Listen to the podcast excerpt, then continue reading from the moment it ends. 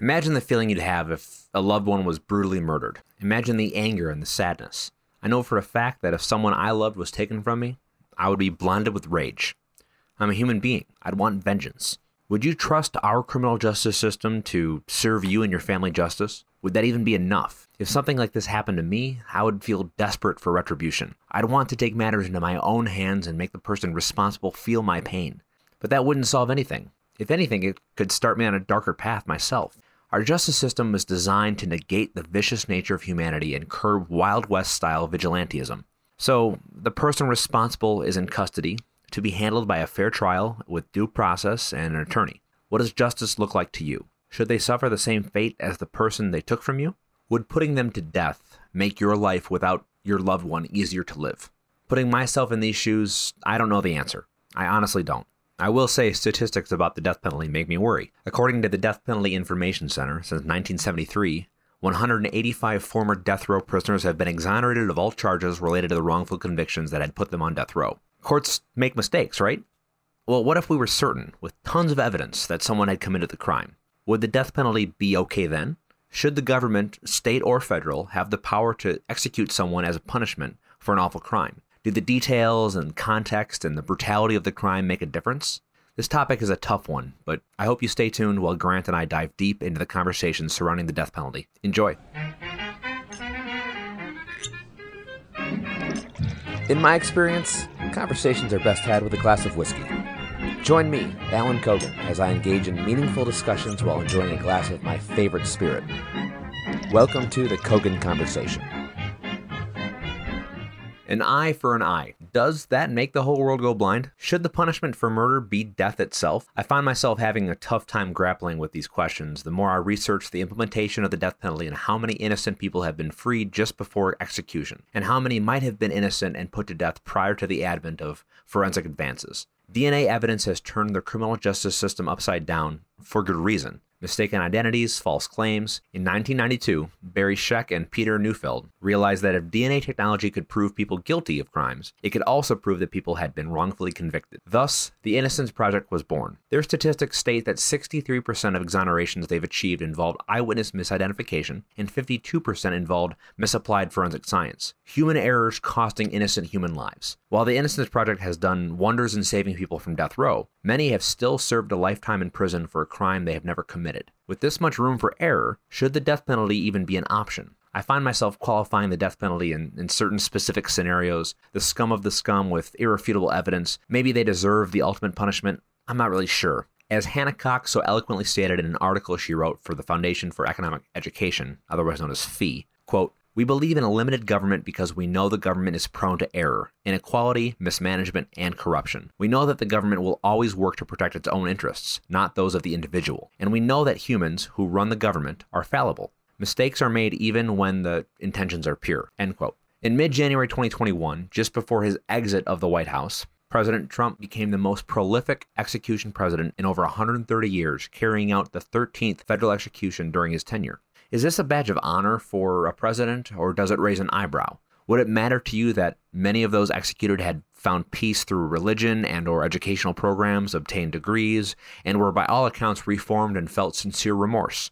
Or again, does it matter the context and nature of the crime itself? The more important question is whether or not the death penalty even works as a deterrent. A study of 30 years from FBI crime data found that the South had consistently the highest murder rate. At the same time, the South accounts for more than 80% of executions. Well, what about the financial aspect? According to the Kansas Judicial Council in 2014, defense costs for death penalty trials in Kansas averaged about $400,000 per case compared to $100,000 per case when the death penalty was not sought after. Additionally, enforcing the death penalty costs Florida $51 million a year above what it would cost to punish all first degree murders with life in prison without parole. Based on the 44 executions Florida had carried out since 1976, that amounts to a cost of $24 million per execution. In Texas, a death penalty case costs an average of $2.3 million, about three times the cost of imprisoning someone in a single cell at the highest security level for 40 years. These numbers make you think. If the death penalty isn't the most cost effective way to deter crime, are we just doing it out of vengeance? And is that healthy for our society? Getting rid of capital punishment isn't a novel idea either. Currently, 24 states still allow the death penalty as punishment for specific criteria, while 23 states have outright abolished its use. The three remaining states currently have a governor imposed moratorium, but will most likely pass legislation abolishing it as well. I'm still not sure where I stand on the most extreme cases, and I'm not convinced the death penalty should be removed as an option entirely.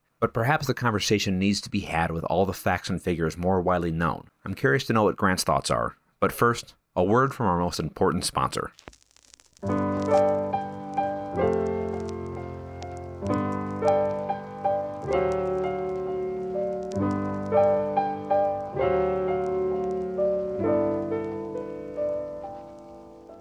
This episode is brought to you by our favorite spirit, whiskey. We enjoy conversations more when there's a drink in our hand. Picture us at a fancy cigar lounge or in the brandy room of the Titanic discussing a wide range of issues, solving all the world's problems as the masters of the universe that we are. During this conversation, I'm enjoying a glass of rye, Angel's Envy finished rye. This unique expression is finished for about 18 months in rum casks. The mingling of raw, spicy, and earthy rye with the mellow sweetness of rum finishing creates an incomparably smooth and drinkable whiskey, even at 100 proof. Now, let's get back to the show. Cheers.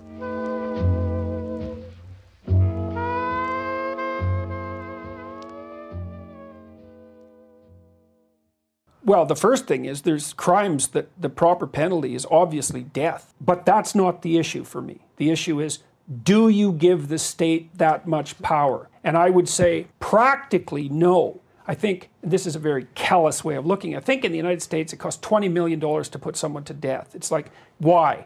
Well, because the state shouldn't just be able to do that mm-hmm. easily. And they make mistakes, like a lot of yeah. mistakes. You got to get your, your your theory about this right. Are there crimes that warrant death? Yes. Like violent rape might be one of those, you know, and, and there's certainly crimes that go beyond that. I mean, if you have a daughter, mother, someone you love who's raped violently and you're not homicidally enraged by that, there's something wrong with you. It's up to the state to take that burden off of you with a sufficient penalty. And maybe that penalty should be death, but then there's the state. It's like, who's the monster here, the criminal or the state? Well, the criminal for sure, but also the state. And so maybe you just never want the state to have that much power. All right, Grant. Well, that was our beloved Jordan Peterson giving his take on the Dave Rubin report. And I thought it was an interesting, eloquent take that kind of surmised what I discussed in the intro and kind of where I think the normal human condition is to kind of fight with itself on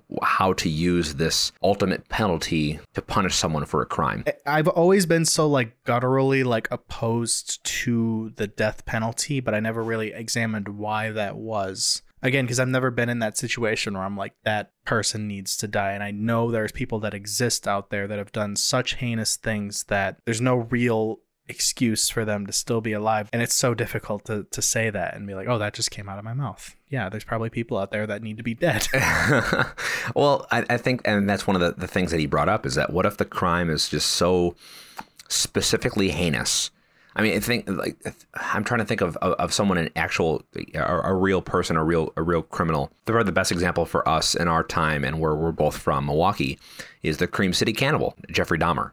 Right, so he he did some pretty awful things. Right, he he he killed people. He lobotomized people, young men. He he coaxed them to back to his hotel or to his apartment and you know cut them up and put them in his freezer and, and ate them and and formed this weird emotional bond with them. as a severe mental illness, which he fully admitted, and he actually offered him up up to offered himself up to science at, at, at the court hearing and said, "Listen, Your Honor, I know I, I have a massive problem. I know what I'm doing is not right, but I have this impulse to do it. You know, if it was your loved one who was who was killed and and filleted and lobotomized and eaten and and raped." by this serial killer who has killed numerous people and done this to numerous people, is that someone who can be re- rehabilitated and, and put back into society or rehabilitated and live a life alongside other inmates in a prison population that therein is its own kind of microcosm of society. I, I don't I don't know the answer to that. I, I, don't know if an eye for an eye is the right way to go about it. It's so hard to wrap your brain around like how I, I would be related to one of those people where these like very specifically outside of normal like civilized society things like cannibalism and injecting people with acid and and just in literally insane stuff like that like i cannot mentally put myself in that place and i I hope to God I never am in that situation where I have to be in that because it's like I don't know how anybody could process. Oh yeah, my loved one was this, this, and this by this person. Someone that far outside of civilized society, like I'm kind of on the the train of like I don't know if rehabilitation is even a thing that exists. It's like, and that's this argument for the death penalty. It's like at what point do you just take them out back and you put a bullet in their head because we need to take those people outside of our civilized society? Is that what prisons are for? Just yeah, put them in a cage, let them sit there until they're gone by natural causes, I guess. In Jeffrey Dahmer's case, he was shanked by a fellow prisoner and died in prison. So because we do not have the death penalty in Wisconsin.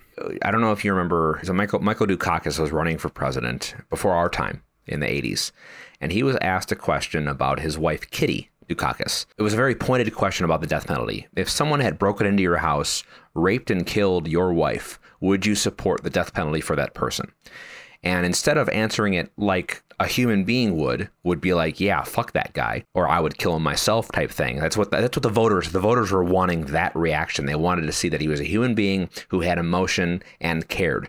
He didn't answer eloquently. He just basically said, no, I don't, because uh, et cetera, et cetera, et cetera. It's like, whoa, what about your wife? But and that's the thing is that you you have the examples being the scum of the scum, the worst of the worst, with irrefutable evidence. It, it like for me, if it's on camera, clear as day, that is the person. Period. Irrefutable evidence. DNA confirms it, and that person did all these horrible things. Uh, okay, you know, then then yeah, maybe they shouldn't live anymore. But that's that's a very high standard. But the other question I have then is is is the death penalty really the, the best way to punish someone? Is it is it more torturous to just put them in a jail cell and let them rot? And it always comes the, the first thing that like the first argument against it is what about those people who are actually innocent? Because that's like it's almost like this this like lack of confidence in our justice system where we just know there's innocent people getting thrown in prison and there has been innocent people proven to have been put to death by the state and like that should be argument enough against it you would think but like it it it, it goes back to that yeah that moral thing. Like maybe there are crimes out there that the the the appropriate response is we need to get this person out of our society and off of our dollar, basically. But that excuse falls apart as well because Jordan Peterson also brought that up. It's like okay, it costs us millions of dollars just to execute a person in America. Okay, then you can't make a cost analysis of that either. But it's also it's it's also costs us crazy taxpayer dollars to keep people in prison. So I don't know. It's like a no-win situation. there, there, that might be a different conversation too. Is that you know if if we do have the death penalty, is the way that we're implementing it the most cost-effective or the correct way? They they've they've gone above and beyond in almost every state except for probably Texas to make the death penalty humane as humane as possible. 99% of the time, lethal injection is used, uh, but that can be botched. There have been horror stories of people who have been brutally, brutally killed in horrible, torturous ways. Now, okay, I'm not. That might be justified for depending on what the crime they did. That's that's the thing that we're trying to figure out and flesh out here. But if we're going to make it more humane, and the lethal injection isn't a sure thing because it's prone to human error, it's prone to to horrible setups. That your veins have to be in good condition. All these things. Uh, you know, you know, it doesn't get botched that often. A gunshot to the head at point blank range and that's pretty cost effective too.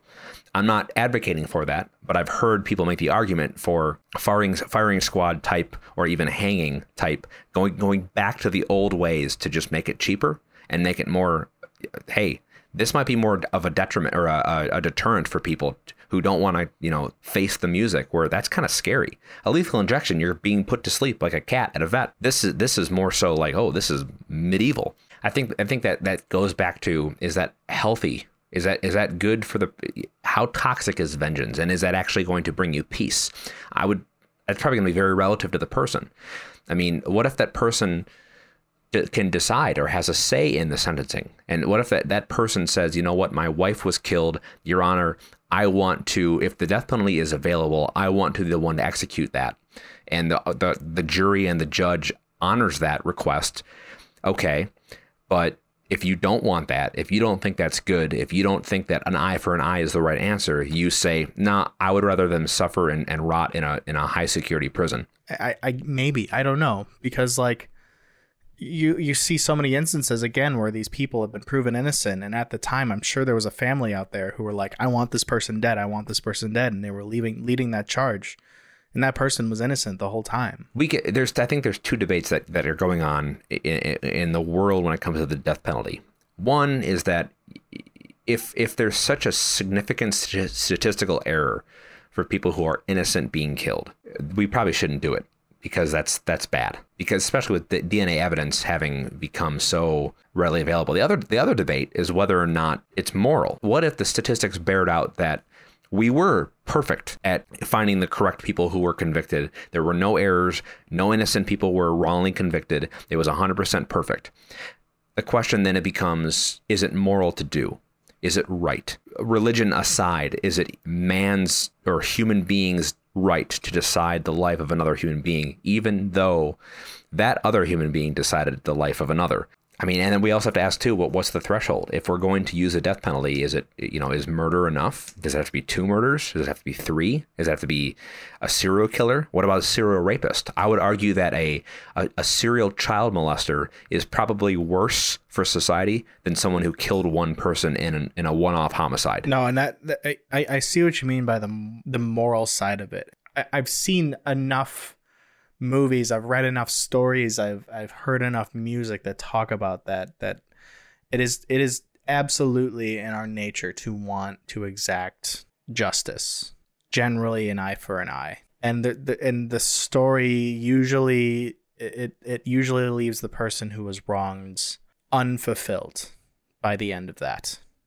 They get what they were looking for and they find out, mm, this is I feel just as empty now or they learn this is not for me to decide this person's fate. This is up to some higher power. Let's call it God. I, I guess in terms of the the moral side of it, I, I come back to that and my own feeling that I don't know if an eye for an eye is justified. I don't know if the the punishment, no matter how much I might want it, no matter how much I think it's right, no matter how much I know this person is guilty and know this person is a, is a monster, I don't I don't feel like I or anyone should be in that position where we're we're sanctioning murder.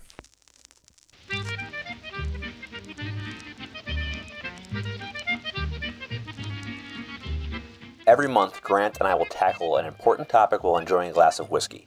If you don't agree with our opinions on these issues, that's great. We want to hear from you and hear your side of the story. Our goal is to understand different perspectives and engage in conversations that matter without regressing to the same division that exists in our hyperpartisan politics. We can and must do better in finding common ground.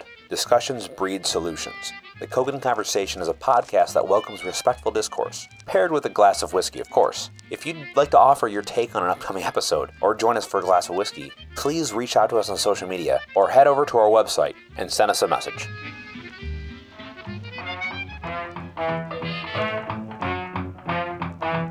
Wouldn't it be nice to know what topics are coming up and when an episode is releasing from the Cogan Conversation? Subscribing to our podcast on YouTube, Apple Podcasts, following us on Spotify, and of course, following us on social media helps immensely. You can also head over to our website and sign up for our email list so you never miss out on any episodes or information. Cheers!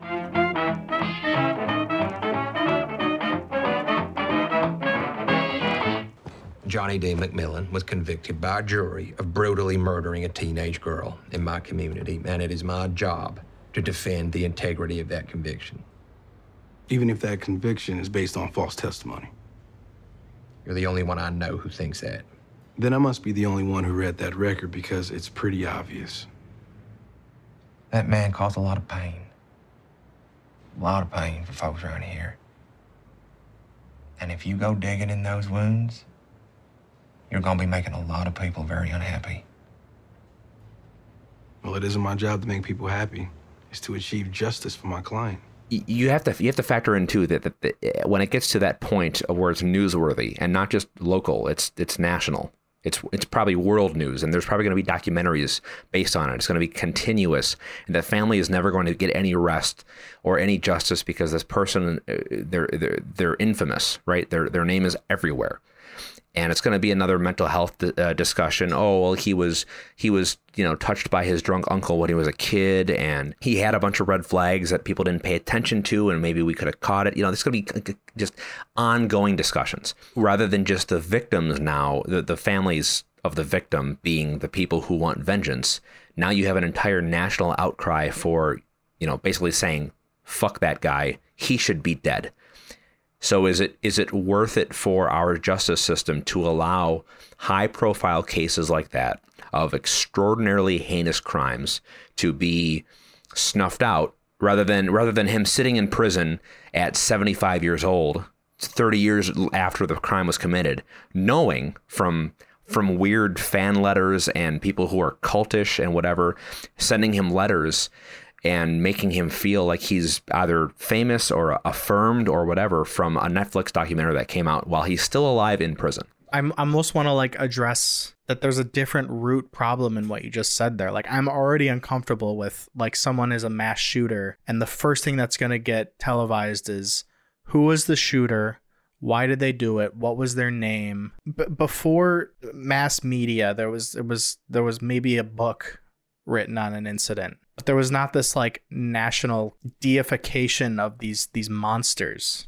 And that's just the different time we live in now where you brought up very valid reasons that like okay there's a national outcry for blood basically. But i don't agree with that either. Like i'm not out there when someone does a horrible thing. Like i'm going to bring up the the tough subject of a very recent example someone like derek chauvin. There's people out there who i openly saw saying let's kill this man like i was not on that train I don't think I can ever get myself on that train. I, I, I can understand where people will be at because there's just so much anger and outrage. And yeah, that's one of, I guess, maybe the best things we've done in our country is we we've taken that it's the Salem witch trials, right? It's like you can get a hive mind of people who are like we need this one thing done. We need this one person dead because they are blah, they are a witch basically. We've taken that and we put it in the hands of the judicial system not perfect. In fact, extremely flawed, but better than a mob. Uh, and I'm worried that we're going back to that. But we have we have laws and due process for a reason. And for even the worst of the worst cases, if we can't hold on to our principles, then the entire house of cards falls. We have to be able to trust our system as flawed as and, and as human as it is how can we conduct a just society if we're just all killing each other? I mean, I I, I said in the intro, and I, I I'll extrapolate more. If something happened to a loved one of mine, my first guttural reaction would be, I'm going to hunt this bastard down myself with my own bare hands and take care of business because I don't trust the police or the government. I'm going to do it my way.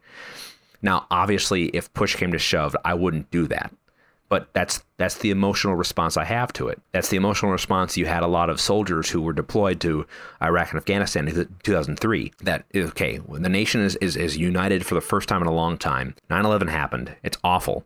Unfortunately, hindsight is 2020, and the, the the war on terror has been a very misguided, you know, thing built on a lot of lies. Regardless, those young soldiers went over there to protect our freedom because we were attacked. That's not their fault that's not eh, the average American's fault for believing and, and having that emotional response to it. I think my point is we can't allow ourselves to bend the rules just because we're blinded by fury or by emotion, by sadness.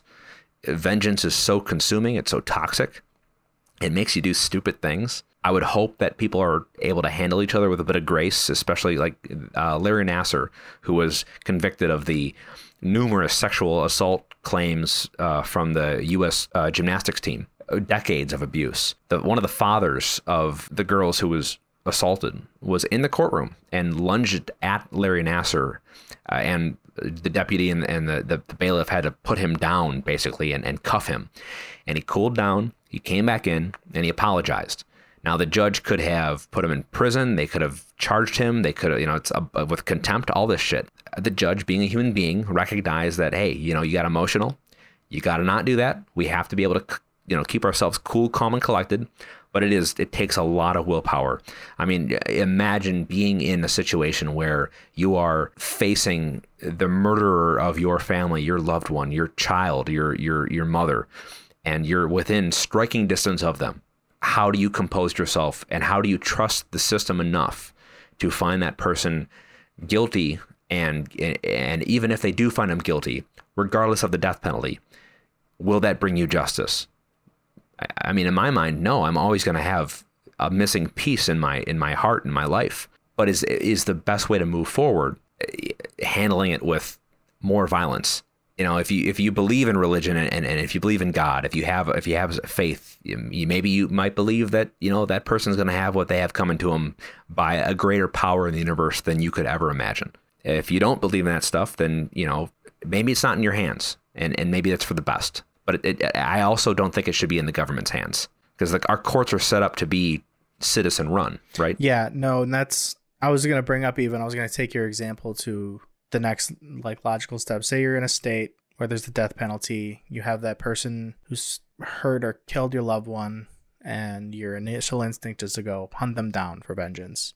And you do, you're successful. And then you get, you turn yourself in or you end up getting arrested for murdering that person. Are you then at the mercy of the state for killing someone who might have otherwise gotten the death penalty anyway? Are they going to judge you differently? Are they going to put you in prison or put you to death? And is that the just thing to do then for seeking that out and completing it? Well, let me ask you this Is the government designed to be the moral compass? Is it the government's job to inject moral goodness into society? Or is it our job at the ground level through community and education and you know loving thy neighbor as it were is that where morality comes from good and evil good and bad that's relative right is it should we allow the government whether it be local state or federal to have the power to decide what is good or bad. Because doesn't that change? Doesn't culture change and legislation doesn't? So if culture changes and we decide that something's bad here's a good example.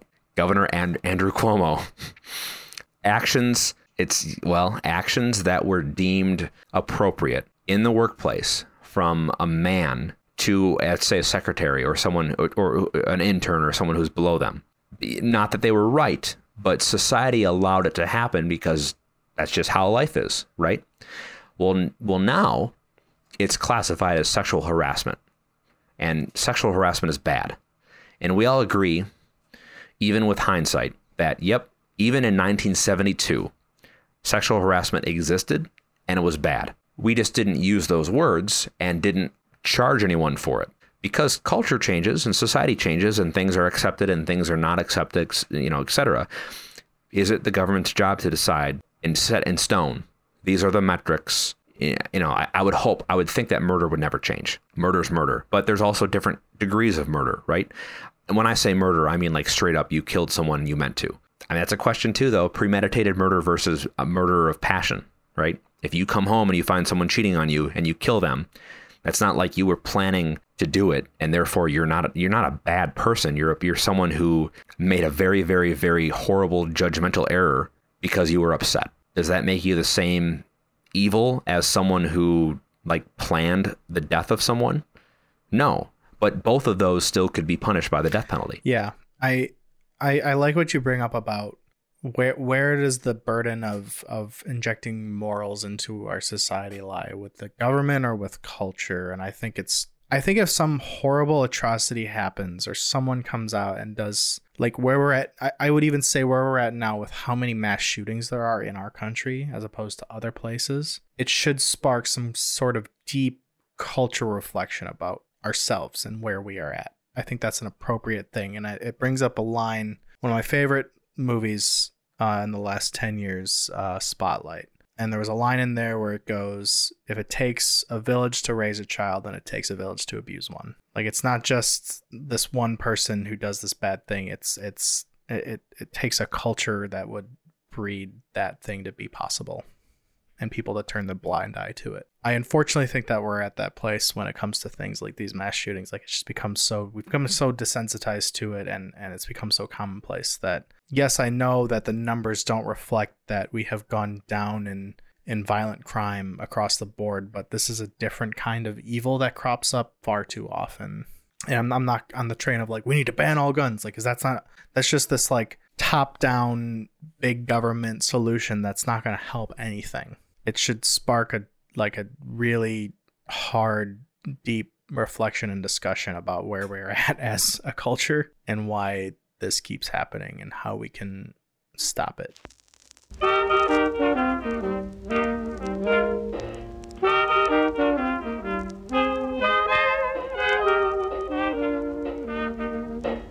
This podcast is a work of passion and it's completely self funded. We want to continue providing this platform dedicated to free thought and conversation, but we kindly ask that you show your support. Patreon isn't just a platform where you can give a small monthly donation, it also gives you exclusive access to extended, unedited episodes, bonus content, as well as creative input into whatever we cover.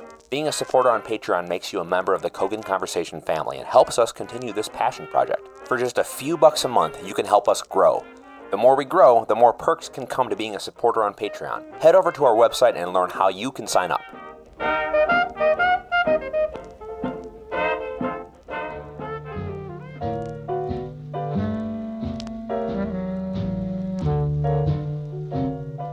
This concludes part one of our discussion on the death penalty.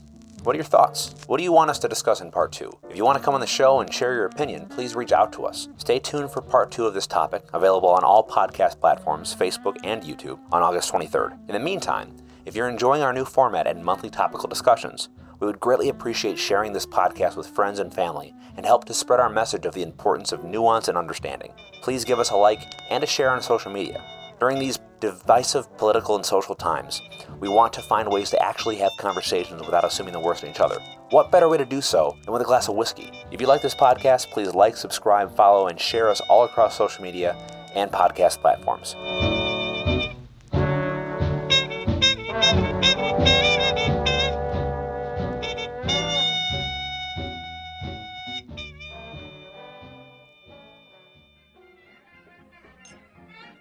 I'm Alan. And I'm Grant. Thank you for listening to the Cogan Conversation. This podcast is about engaging with different perspectives, values, and ideas. We want to learn how to progress conversations on important topics without assuming the worst in each other. Each month, we will tackle a new topic while enjoying a glass of our favorite spirit and shed light on the beauty of good conversation. Until next time. Cheers.